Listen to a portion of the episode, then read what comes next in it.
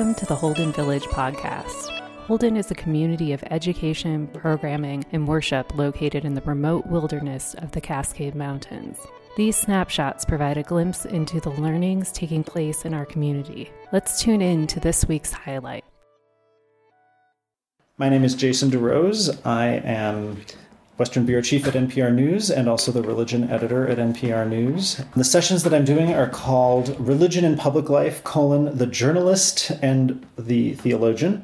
And I've broken up that topic into three sessions. One is on religion and immigration, one is on religion and race, and one is on religion and LGBTQ rights. And so, what I've done is each of those sessions, I pick three or four pieces that I've edited over the last few years that address the intersection of religion and public life and immigration, or religion and public life and race, or religion and public life and LGBTQ rights. So, each of the sessions has looked at how people of faith, church groups, synagogues, and mosques have uh, responded to certain issues in the news. So, for instance, I'll start with immigration.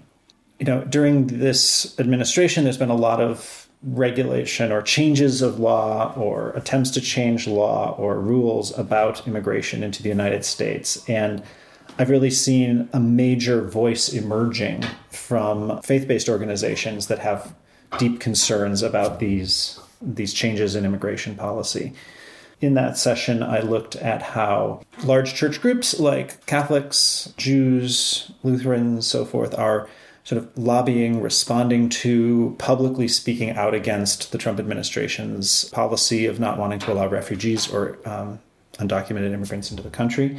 Another piece looked at how congregations actually grow because immigrants come into the United States. So, especially in Texas, a lot of, of Latino congregations grow because Latinos who come in through the southern border are the, are peopling those congregations, are the people filling the pews.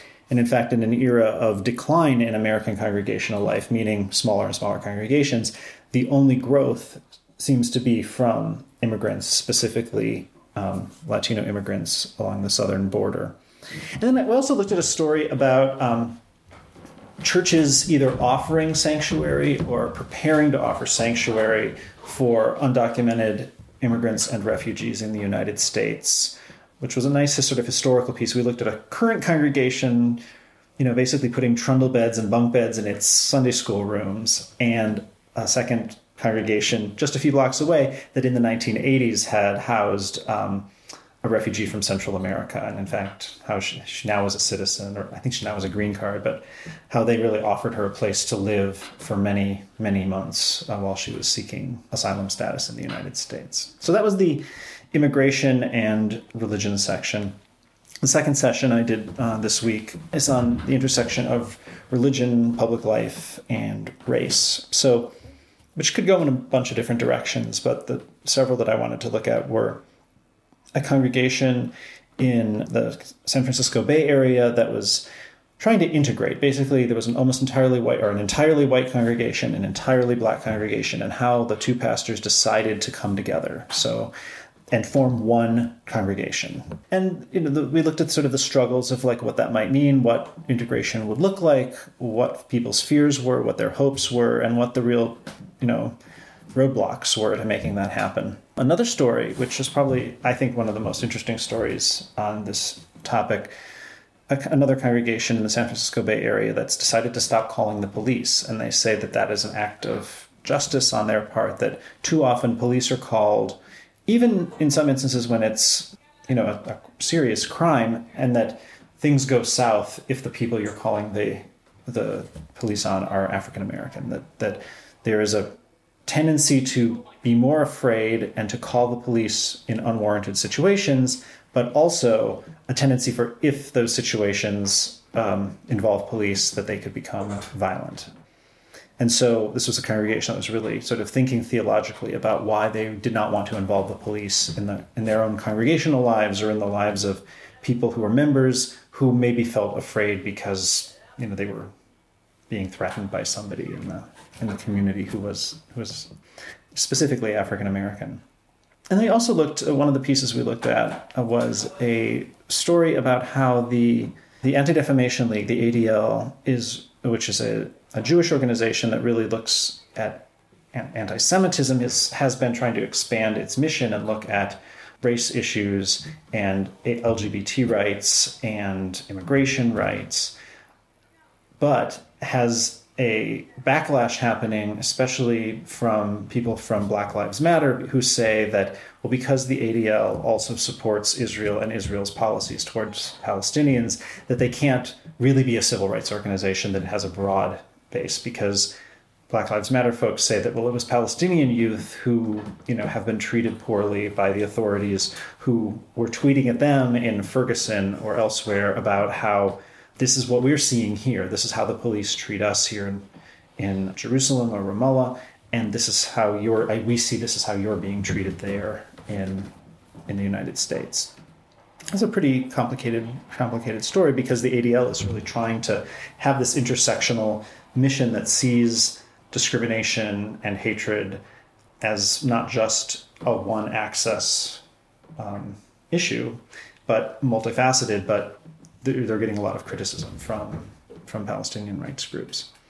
The final session is on the intersection of religion, public life, and LGBT issues, which I'm, trying to avoid do, doing cover, doing pieces in these in this session, or I am avoiding in this session doing pieces about like what are the Methodists doing about what are they saying in their votes about gay clergy or same-sex weddings? Because that's a denominational issue, which is you know important, and we do cover it. But I'm not sure that that's public life writ large. So I'm trying to look at you know how people of faith are working with legal organizations or faith-based legal organizations have been trying to trying to help um, businesses not provide services, wedding services like flowers or cakes or invitations to same sex couples.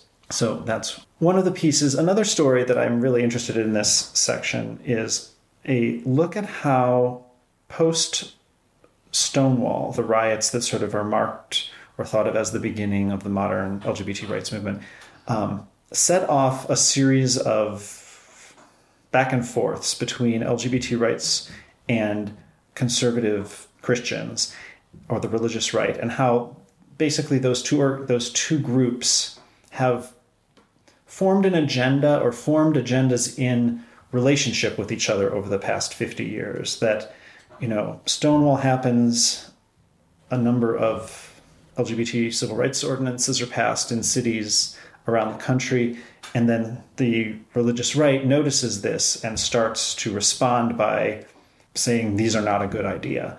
And then because of those that move to repeal those ordinances, the LGBT rights movement creates a new strategy. And so it's two large groups sort of forming their agendas in concert with each other. It's not one movement, it's two sides of the same coin, and how they're almost codependent on each other for their mission and their understanding of what the world should be like.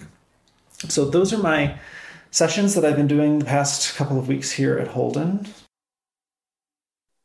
Thanks for joining us. Be sure to view the links in the description for more information or visit our website to find out more about the village. We hope you will make a pilgrimage to Holden.